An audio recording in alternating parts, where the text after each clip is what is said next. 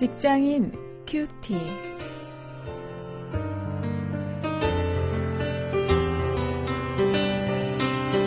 여러분 안녕하십니까? 1월 20일 오늘 창세기 20장 1절부터 2절, 8절부터 13절 말씀 가지고 직장 생활을 주제로 말씀을 묵상하십니다.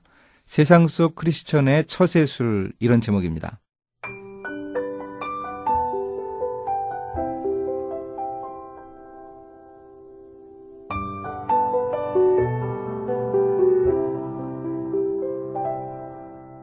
아브라함이 거기서 남방으로 이사하여 가데스와 술 사이 그랄에 우거하며 그 아내 사라를 자기 누이라 하였으므로 그랄 왕 아비멜렉이 보내어 사라를 추하였더니 아비멜렉이 그 아침에 일찍 일어나 모든 신복을 불러 그 일을 다 말하여 들림에 그 사람들이 심히 두려워하였더라.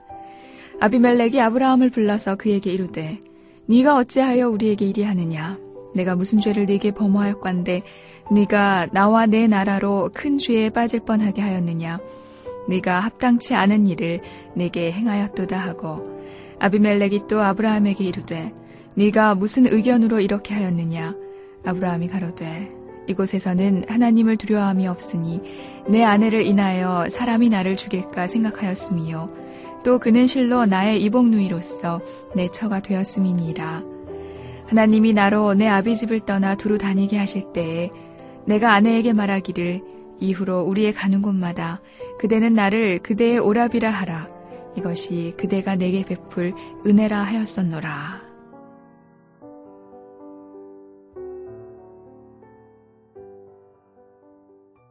우리가 직장 생활을 하다 보면 누구나 겪을 것 같습니다. 어떻게 말을 하다 보니까 거짓말이 되었는데 어, 그 거짓말이 거짓말을 또 낳습니다. 계속 거짓말을 하게 되고 그 거짓말은 뭐 드러나는 경우도 있습니다만 어, 드러나지 않고 그저 내 마음속 깊은 곳에 어, 묻혀 있는 그런 경험 있으실 것입니다. 오늘 아브라함의 모습 속에서 어, 우리가 자주 겪는 그런 거짓말을 통한 처세술이라고 할까요?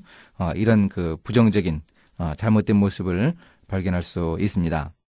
오늘 본문 1절 2절에서 아브라함은 자기의 아내를 누이라고 합니다. 그런데 그렇게 말한 것이 이번이 처음이 아니었습니다. 가나안 땅에 처음 들어왔던 무렵에도 애굽에서 그랬죠. 자기 아내를 누이라고 이야기해서 어, 큰 화를 당할 뻔했습니다. 그 화를 피하겠다고 생각을 했는데 그 일로 인해서 하나님의 그 언약이 깨질 뻔한 그런 어, 위기를 겪기도 했습니다. 그때 이 아브라함은 충분히 교훈을 얻었을, 것, 얻었을 것입니다. 어, 정말 아주 힘들고 어려운 일이었죠. 그런데 이렇게 다시 오늘 본문에서 같이 이렇게 똑같은 죄를 그랄 왕 아비멜렉에게 이렇게 또 한 번 거짓말을 하는 그 이유가 뭘까요? 이 죄를 반복적으로 지을 수 있다는 사실, 또 우리 연약한 인간의 심성, 이것을 우리가 다시금 확인하게 됩니다. 이게 남의 이야기가 아니고 우리 이야기라고 하는 것, 바로 나의 이야기, 이야기라고 하는 것, 어, 우리가 다 공감하리라고 생각을 합니다. 이제 8절부터 11절에 보면 아브라함이 그렇게 거짓말을 그 했던 그 이유에 대해서 어, 기록하고 있습니다. 여기서 아브라함은 그곳에서는 그러니 그 이방인 이방 땅인 그랄 그곳에서는 하나님을 두려워하지 않기 때문에 자기가 거짓말을 했다고 합니다. 그들이 하나님을 두려워하지 않기 때문에 어, 아주 미모가 뛰어난 자기의 아내를 보면 어, 자기를 죽이고 그 아내를 취할 것이라 이런 생각을 했다는 것이죠. 자, 그렇다면 하나님을 두려워하지 않는 사람들이 사는 세상 그 속에는 하나님이 계시지 않다는 말입니까?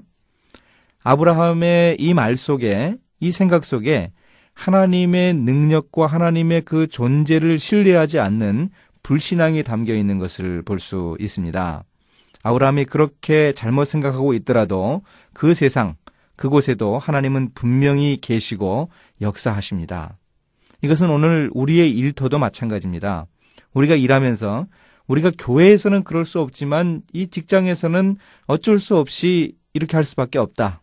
이렇게 포기하고 어, 우리가 어, 아브라함처럼 거짓말 하더라도 그 일터 속에 하나님을 인정하는 사람이 없어도 어, 분명 하나님은 우리의 일터에서 역사하고 계십니다. 이 사실을 우리가 잊지 말아야 합니다.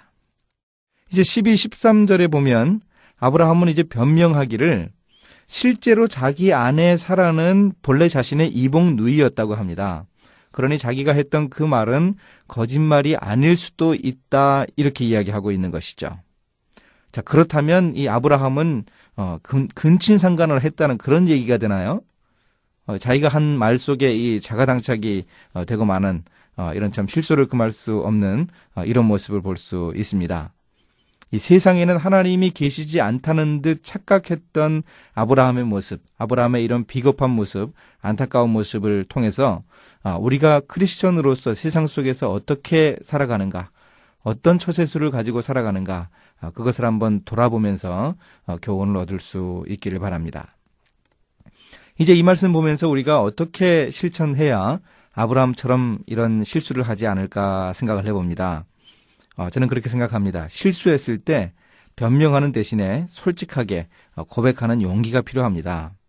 사실 이게 쉽지 않죠. 내가 잘못했을 때 특히 윗사람에게 추궁 음, 받거나 어, 잘못을 지적받으면 아랫사람들이 나를 어떻게 볼까 참 창피하기도 하고 또 내 권위가 떨어지는 것 같기도 하고 그래서 이 둘러대다 보면 그 거짓말이 커지는 경우도 있죠. 그때 눈 한번 딱 감고 아, 변명하는 대신에 솔직하게 잘못을 시인하는 것이 아, 중요하겠습니다. 이렇게 해보면 정말 속이 시원합니다. 그 거짓말을 우리 속에 담아두면 정말 이 한 달 동안 내려가지 않는 채증같이 어, 부담이 있는데 어, 변명하는 대신 고백하면 어, 우리에게 하나님이 더 큰 은혜를 주실 것입니다. 이제 함께 기도하시겠습니다. 하나님 저는 참으로 연약한 인간입니다. 같은 죄를 반복하면서도 세상 속에서 처세를 잘하고 있다고 착각합니다. 이렇게밖에 할 수 없다고 합리화하기도 합니다. 어리석고 연약한 죄인을 용서하시고 세상 속에서 정말 하나님의 자녀답게 지혜롭고 올바르게 처세할 수 있도록 인도해 주옵소서. 예수님의 이름으로 기도했습니다. 아멘.